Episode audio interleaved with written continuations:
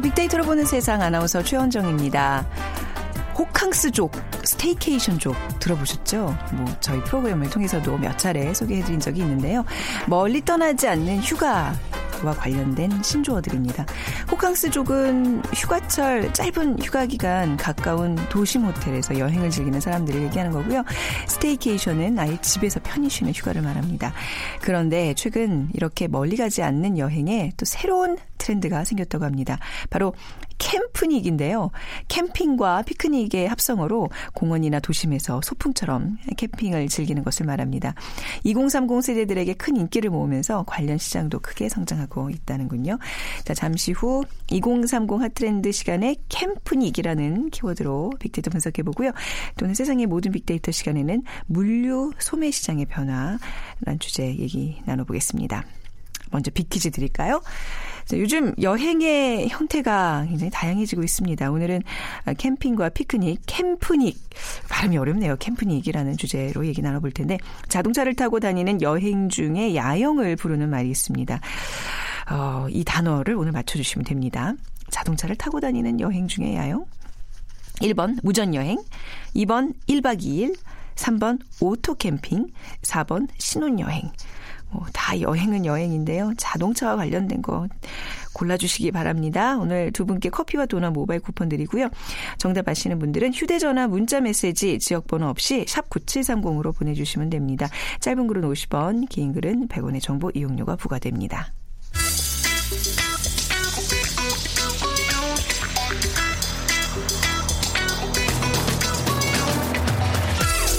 오늘 여러분이 궁금한 모든 이슈를 알아보는 세상의 모든 빅데이터.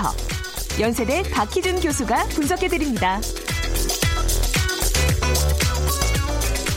네, 연세대학교 산업공학과 박희준 교수 모셨습니다. 어서 오세요. 네, 안녕하십니까. 네. 오늘 물류 소매 시장의 변화라는 주제 함께 나눠볼 텐데, 어, 인공지능, 로봇 활용으로 이제 물류 시장도 하루하루가 다르게 변화하고 있어요. 네. 요즘 우리가 살아가면서 가장 반가운 사람 중에 한 명이 바로 그 택배 기사분들이죠. 아우 저는 제일 반가워요. 제일 네. 반갑죠. 예. 찬 음료수도 가끔 드리고 그래요. 예, 그렇게 맞습니다. 고마운 분이 없으세요. 네. 예. 그래서 우리가 이렇게 우리가 주문한 물건을 네. 이렇게 빠르게 배송받을 수 있는 것도 이전에 비해서 우리가 실제로 들여다보지는 못하지만 그러한 물류 시스템이 이제 에, 최신 기술들에서 많이 생산성이 향상됐기 때문에 가능한 일인데요. 에, 사실 최근에 이제 글로벌 경기도 침체하고 또 시장 경쟁 구조도 좀 더 심화되면서 우리 한국의 해운 업체들이 굉장히 한동안 어려움을 겪었죠. 네. 그런데 사실 이렇게 들여다보면 글로벌 물류 시장의 성장세가 지금 연평균 7%대입니다. 그리고 2020년이 되면 그 규모가 8조 달러, 우리 돈으로 한 8천조 원을 넘어선다는 게 지금 업계의 전망이고요. 그러면 국내 물류 산업은 어떨까라고 들여다보면 매년 6.2%씩 성장해 가고 있어요. 근데 최근 우리 경제 성장률이 지금 3%대에도 미치지 못하는 것을 감안하면 굉장히 급성장하는 음. 시장이면 분명한 것 같고요. 그래서 어떻게 하면 앞으로는 좀 물류 시장에서 우리가 경쟁력을 갖출 수 있을까 좀 함께 고민해보는 그러한 시간을 좀 오늘 마련해 봤으면 합니다. 네, 그 물류 산업의 변화 무슨 어떤 이런 트렌드를 기술을 선도하고 이제 막 어떤 기술 발전을 선도하는 그런 기업으로 우리가 아마존을 많이 떠올리잖아요. 예, 아마존 그렇죠? 많이 네. 떠올리죠.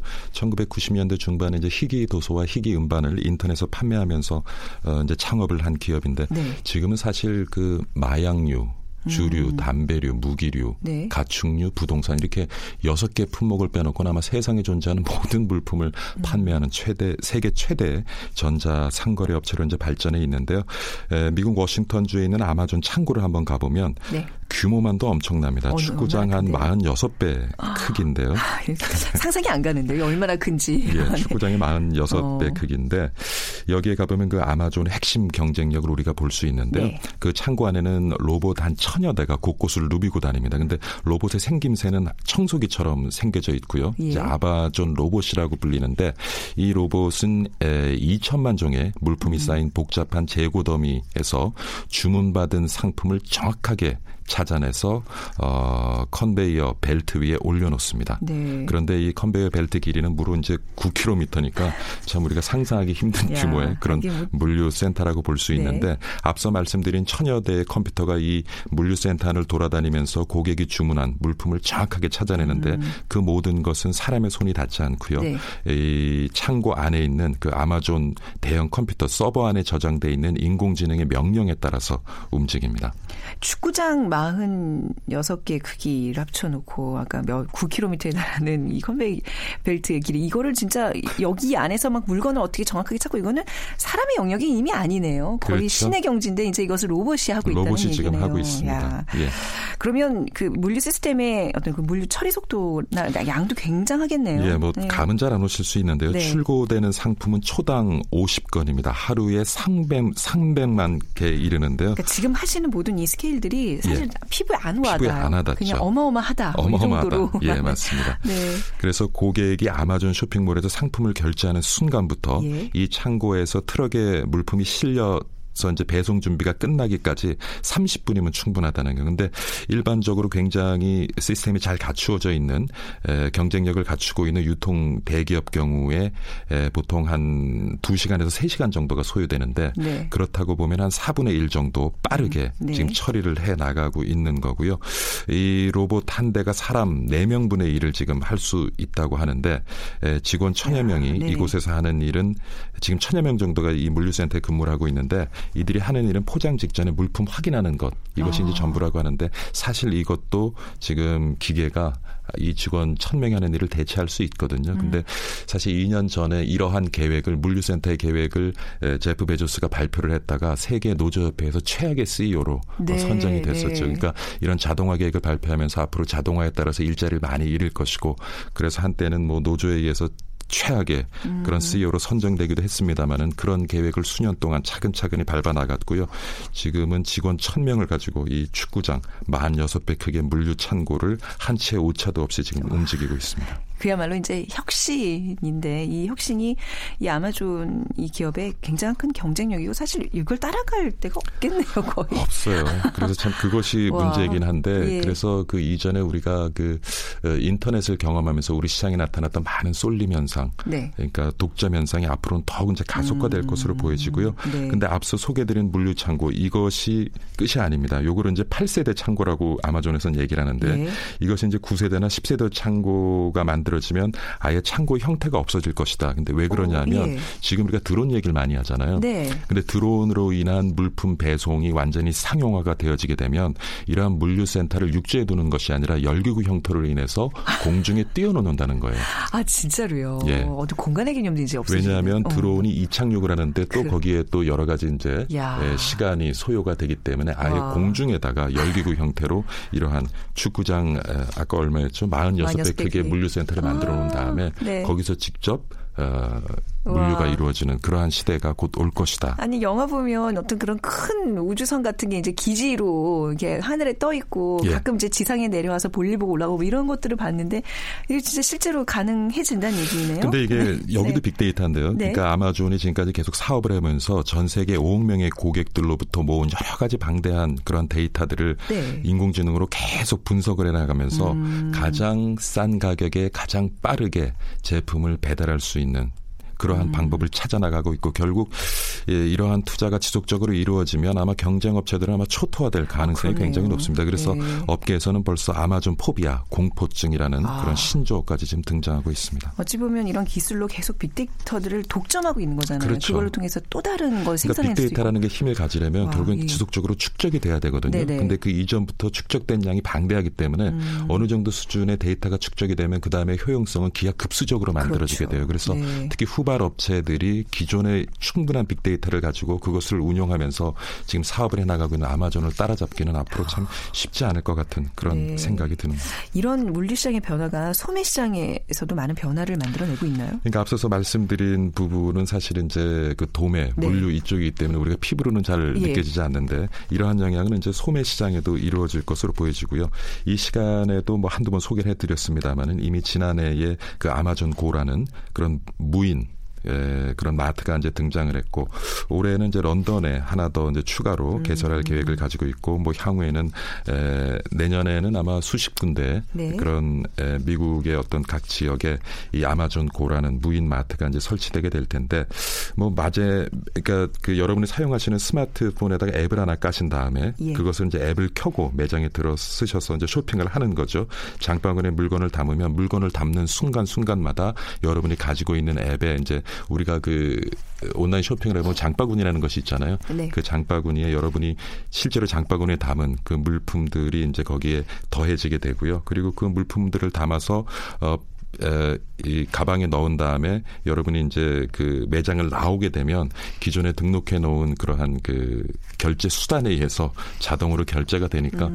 앞으로는 뭐 여러분이 마트를 가셔도 네. 아마 거기서 뭐 계산원이라든가 예, 이런 분, 그 재고로부터 또 그 진열대 무품을 쌓는 것도 이제 로봇이 이제 해야 될 음. 일이고요. 그러다 보면 진짜 사람을 구경하기 힘든 네. 그런 마트를 어, 수년 안에 아마 여러분들이 방문하게 될 것이라는 생각이 듭니다. 음, 아까 그 아마존 창고 얘기하셨는데 이제 마트 자체도 뭐 그 개념이 아예 없어지지 않을까요? 뭐 그렇죠. 집에서 바로 받아볼 수 있는 모든 그래서 이제 계산원이라는 그런 네. 직군도 네. 앞으로 수년 안에 없어질 것으로 이제 많이 음. 추, 예측이 되고 있고요. 예전에 참 그 왜 바코드로 물건 찍어가지고 뭐 재고 확인하고 다 이렇게 계산 합계 나오고 이것 자체도 참 신기했었는데 예. 이제 그거는 뭐 아주 재래식이 지금 예. 되고 있는 거죠. 뭐 이런 변화를 겪는 곳이 물류소매 시장 뿐만이 아니겠어요, 이제는. 네. 그렇죠. 이제 세상을 흐름을 지금 바꾸고 있는데요. 이런 인공지능, 로봇, 빅데이터와 같은 4차 산업혁명의 기반 기술들의 공습이 벌써 우리 삶의 모든 아, 영역에서 시작되었다라고 공습인가요? 예, 볼 수 있을 네. 것 같아요. 그러니까 앞서 말씀드린 그런 아마존의 관련 투자에 대한 소개를 해드렸는데 이런 아마존의 공습으로 인해서 미국 백화점 체인 시어스는 연말까지 시어스라고 하면 참 그 전통이 깊은 음. 유통업체거든요. 네. 미국 최대 백화점 에, 프랜차이즈 업체로 우리가 알고 있는데 연말까지 260여 개의 점포를 지금 닫을 계획을 가지고 있고요. 네. 메이시스 같은 경우에는 63개 매장을 닫을 계획을 가지고 있습니다. 뭐 미국이 망하기 전에는 망하지 않는다. 물론 한국에 진출했다가 이제 실패를 했습니다만 세계 네. 최대 유통업체 월마트도 지금 5년 뒤에 과연 시장에 존재할 수 있을까? 음. 뭐 이런 지금 예측들이 나오고 있고요. 네. 하여튼 뭐 이런 그 아마존의 예를 가지고 설명을 해드렸습니다만은 네. 물류나 소매 시장에서 이러한 변화는 지금 우리가 보고 있는 많은 에, 그러한 그 에, 우리가 경험하고 있는 네. 소매 업체들, 뭐 백화점들 음. 에, 아마 뭐 5년, 10년 뒤에는 에, 뭐 계속 유지될 수 있을까 하는 그렇겠네요. 생각이 들 정도로 많은 네. 변화를 만들어낼 것으로 생각됩니다. 우리나라도 이제 물류업체들이 어떻게 보면 과잉 좀 경쟁을 하고 있는 중이잖아요. 예. 네. 이런 변화 흐름에 잘 좀 적응을 해야지 살아남을 수 있습니다. 근데 문제는 네. 우리나라도 이제 뭐 4차 산업혁명위원회라는 것을 대통령 직속으로 설치하겠다는 계획은 발표했지만은 네. 앞, 지금 뭐 뚜렷한 청사진을 내고 있지는 못하고요. 음.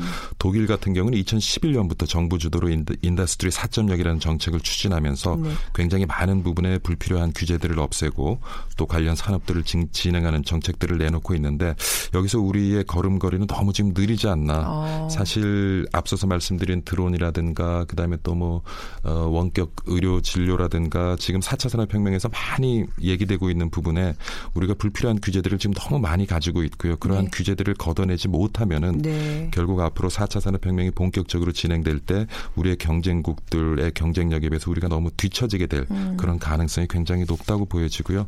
지금이라도 조금 근데 우리 사회가 많이 겁내는 것 같아요. 그러니까 그런가요? 4차 산업혁명 얘기하면서 가장 떠오르는 것이 일자리가 없어질 것이다. 아. 아, 그 러면서 이제 거기에 대한 두려움인데 그런 두려움 우리가 몰라서 갖는 두려움도 있거든요. 예. 그래서 그러한 변화를 우리가 그 변화의 본질을 좀 이해하고 네. 어, 앞으로 다가올 변화에 대해서 우리가 차근차근 네. 준비하는 그런 노력이 필요하지 않을까 하는 생각을 해봅니다. 알겠습니다. 오늘 물류 소매 시장의 또 이런 변화들 같이 좀 흐름을 좀 짚어봤습니다. 연세대학교 산업공학과 박희준 교수였습니다. 감사합니다. 감사합니다.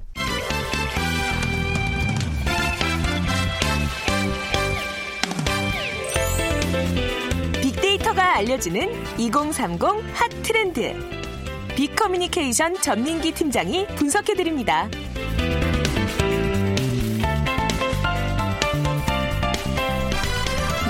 전민기 팀장 나오셨어요. 안녕하세요. 네, 반갑습니다. 전민기입니다. 네, 어, 목소리가 씩씩해지셨네요. 네, 건강이 좀 돌아왔어요. 빅퀴즈 부탁드리겠습니다. 예, 요즘 여행의 형태가 다양한데요. 여행의 형태 중에서 자동차를 타고 다니는 여행 중에 야영을 부르는 말이 있습니다. 무엇일까요?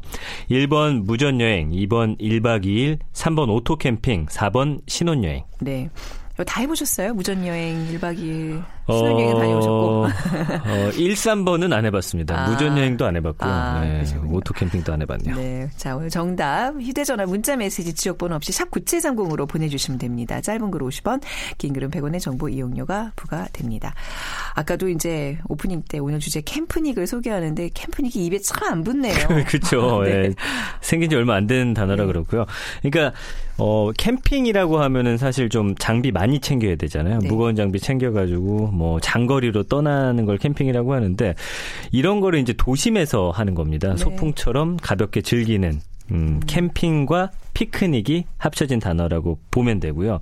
현재 어떤 행복을 추구하는 욜로 트렌드하고 맞물려서 캠핑 문화가 지금 엄청나요. 예, 네. 그런데다가 어, 너무 덥다 보니까 어, 부담 없이 좀 근교에서 이렇게 약간 캠핑 기분 낼 수 있으면 어떨까라는 음. 생각에서 좀 시작이 된 것 같습니다. 근데 어 일단 지금 어 이렇게 서울 시내라든지 네. 전국에 캠핑장이 상당히 많거든요. 그래서 어, 많아졌어요, 진짜로. 1,200여 곳이나 된대요. 아. 그리고 캠핑 인구가 한 500만 명 정도로 지금 추산이 되고 있고. 저도 500만 명 중에 한 명이에요. 어, 저 가끔씩 가신다고 네, 얘기하시잖아요. 지난 주말에 다녀왔는데 네. 힘들어서 예, 아주 아직까지도 피로 회복이 안 되고 있습니다. 네. 네. 아무튼 그러다 보니까 이제 관련 산업도 엄청나게 커지는 추세인데 네. 이 캠핑 시장 규모가 2008년에 200억 원에서 지금 2014년에 어 6천억 원, 한 30배 이상 증가를 했고 2017년 현재는 더 늘어난 상황이고요. 음. 그러니까 현대화가 진행될수록 캠핑이라는 게 더 가치를 좀 인정받는 것 네. 같아요. 네. 예, 아무래도 너무 도시 속에서 빡빡하게 살다가 뭐 여러 가지 자연과 함께 음. 어, 그런 느끼면서 또 별도 보고 이런 것들이 아마 첨단화 도시화로 미래 사회가 좀 자연하고 멀어질수록 네. 더그 가치가 높아지지 않나 이렇게 생각이 됩니다. 사람의 본능이라면서요. 그 음. 자연에서 이렇게 움막을 짓고 예, 천으로 이제 텐트를 짓고 이런 것들이 정말 우리의 신석기 시대에 뭐 움막 짓고 그 그런 그 우리의 인류 조상이 갖고 있는 그 쭉그 그 DNA라 그 그러더라고요. 본능이라고 느낀 게제 네. 아이가 이제 16개월밖에 안 됐는데 네. 어 집에 약간 그 가끔씩 빨래를 널어놓는데 거기 네. 이제 수건으로 이렇게 덮어져 있으면 어, 자꾸 그 안으로 그 들어가요. 그래서 그 그런 공간들을 어. 원래부터 좋아하는구나 네. 그렇게 느꼈습니다. 네. 그 SNS 상에서 이제 캠프닉에 대한 네. 반응은 어떤가요? 지난 한 달 동안 18,000여 건 정도 언급이 됐어요. 꽤 많은 수치고요. 언급량은 계속 늘어나고 있는데 연관어를 보면은 뭐 텐트, 피크닉, 할인, 한강, 떠나다. 음. 재밌는 게 이제 한우 안심 등심 네? 스테이크. 뭐죠? 그러니까 이거 캠핑 떠나가지고 네. 고기들 그렇게 구워 드시나 봐요. 얼마 전에 보니까 아, 한우 안심? 보통 이건 저희 목살 먹어야 되는데. 그렇죠. 예. 이게 왜냐면 얼마 전에 이제 캠핑과 관련한 프로그램들 보니까 네. 연예인들이 거기서 이제 스테이크 같은 거 가져가서 아. 많이 굽더라고요. 그래서 그런 영향이 좀 있는 것 같습니다. 네. 그리고 모기 퇴치기, 뭐 계곡 이런 게 이제 요즘에 이제 뜨고 있는 게 서핑도 그렇고요. 네. 아까 말씀해 주셨지만 staycation 이렇게 이런 것들과 더불어서 좀 새롭게 뜨는 여름 휴가 트렌드라고 보시면 좋을 것 같습니다. 네. 뭐 가깝게 한강시민공원에도 저 이렇게 그늘막 가져가서 뭐 놀고 그러는데 근데 그게 캠프닉이라는 거잖아요. 그죠? 그렇죠. 네. 그러니까 어 캠프닉은 사실 네. 한강 같은 데 가가지고 네, 네. 그냥 이렇게 텐트 쳐놓고 음. 어, 즐기고 오는 건데 이제 문제점은 한강에서는 취사가 금지가 돼 있잖아요. 아, 예, 이거는 아, 취사가 가능한 그런 음. 형 형태인가요? 아니 그렇진 않아요. 그러니까 아, 네. 캠프닉이라는 것 자체가 뭐 취사를 음. 하고 안 하느냐의 유무가 아니라 네. 뭐 예를 들어서 취사를 하더라도 아주 간편하게. 어. 그러니까 예전처럼 뭐 예전엔 그랬잖아요. 캠핑 가면은 뭐 솥단지 들고 가가지고 김치찌개 끓이고 뭐 돼지고기 넣어가지고 네. 진짜 집에서처럼 음식 했다면 네. 그냥 간단하게 먹을 수 있는 음. 식 정도 가지고 갈수 어. 있다고 보시면 되겠죠. 그러면 이제 뭔가 이렇게 해 먹으려면 엄청 또 준비물들이 그래도 좀 있어야 되죠. 어떤 것들 챙겨? 요즘에 가세요? 정말 네. 별의 별 것들을 다 챙겨 다 가더라고요. 네. 그래가지고 그래가지고 뭐 그릴도 챙겨가고요. 네. 뭐 고기를 워낙 구워 먹는 게 요즘 유행이다 보니까 그다음에 이제 토치라고 해가지고 음. 불 붙이는 거. 네. 그다음에 차량용 미니밥솥이 있는데 네. 이거는 그 차량 내부에 씨가잭이 있잖아요. 네. 거기다가 연결하면은 밥이 됩니다. 그래가지고 뭐 한 2, 3인분 정도 밥을 지을 수 있다라고 하고요. 네.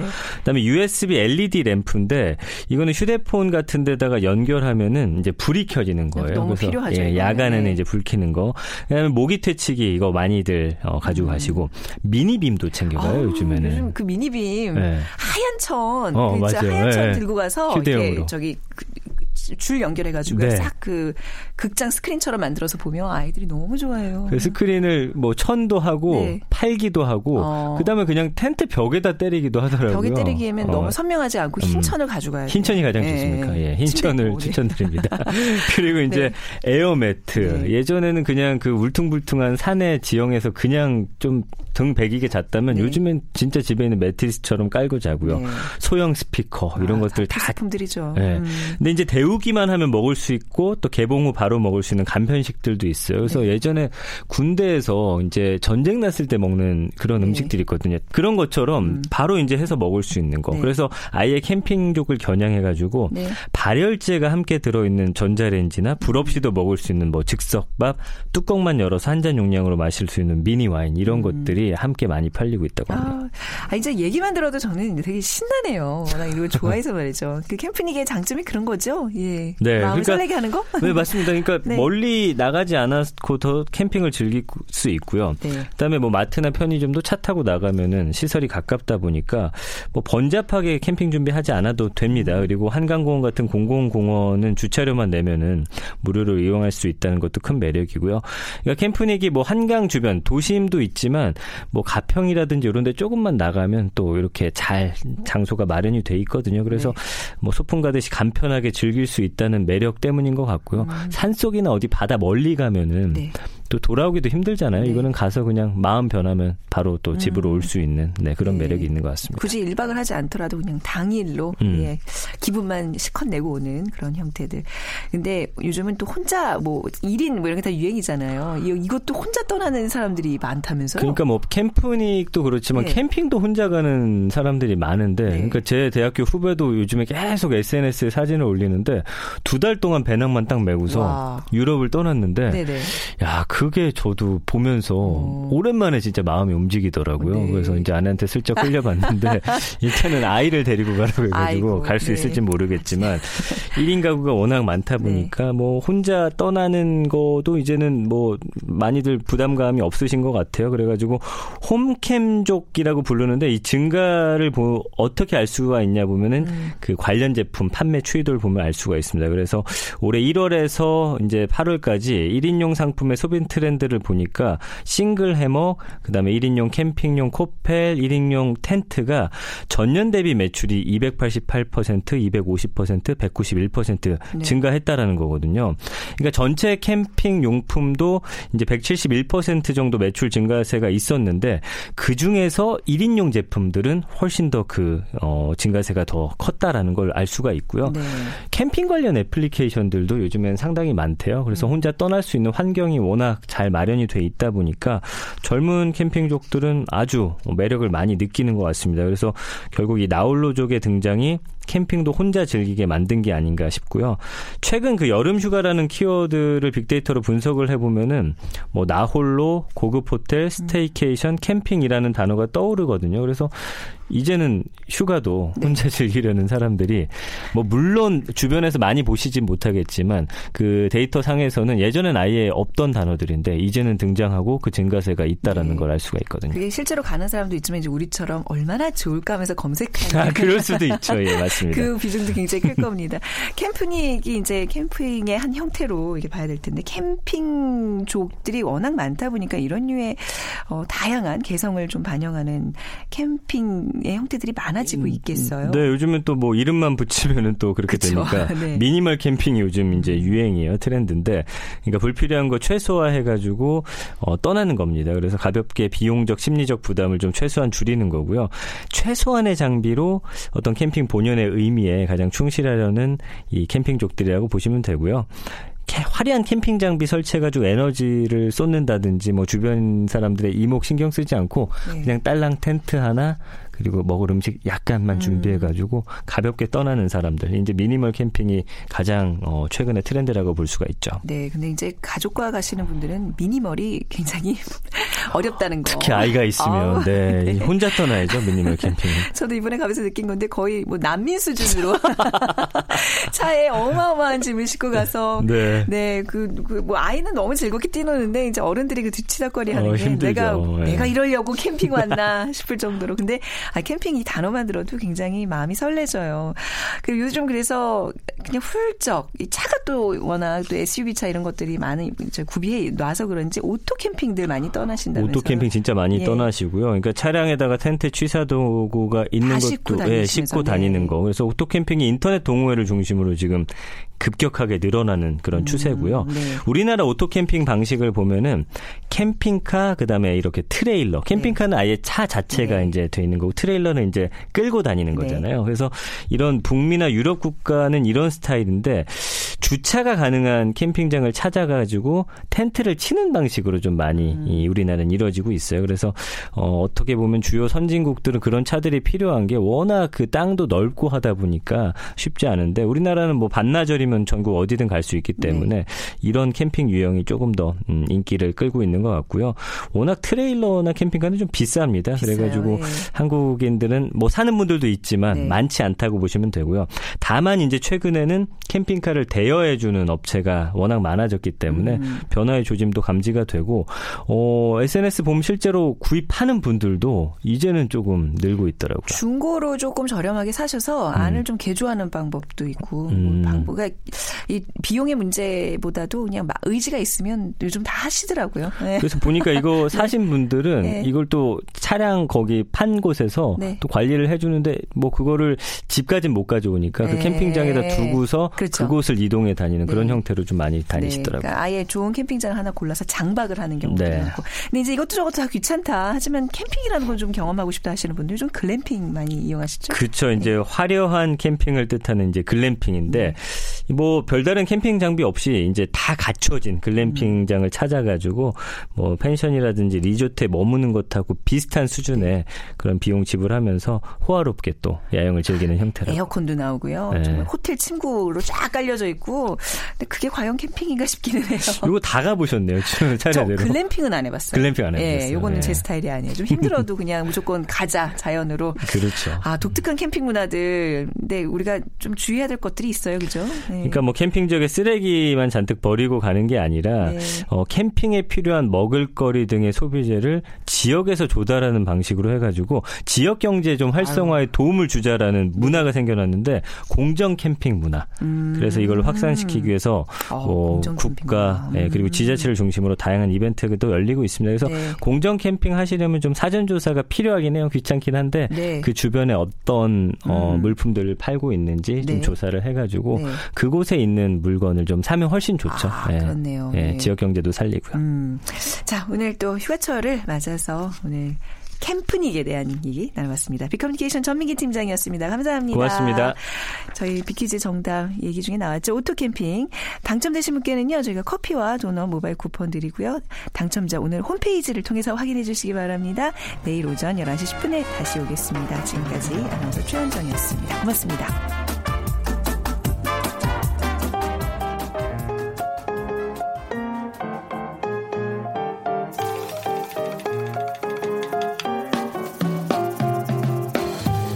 세상을 보는 창 KBS 일라디오 빅데이터로 보는 세상 이번 달 사람들은 어떤 노래를 가장 많이 들었을까? 빅보드 차트 빅데이터를 통해 분석하는 국민 행복 수치 치킨 지수 다음 소프트 최재원 이사가 분석해 드립니다.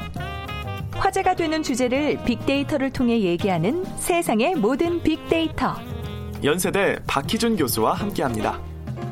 최근 소비 트렌드를 알아보는 빅데이터 인사이트.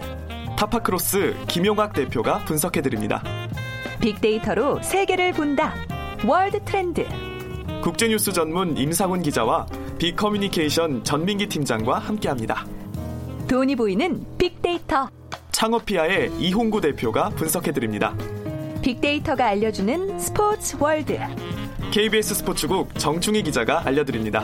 매일 오전 11시 10분부터 40분까지 KBS 일라디오 97.3MHz에서 빅데이터로 보는 세상이 방송됩니다. 그리고 매주 토요일 저녁 8시 30분부터는 한 주 동안 방송된 내용을 선정해 들려드리는 2주의 빅데이터가 방송됩니다. 사람들의 욕망과 행동 패턴이 읽힌다. 빅데이터로 보는 세상. 어플리케이션 콩과 팟캐스트로도 많은 청취 부탁드립니다.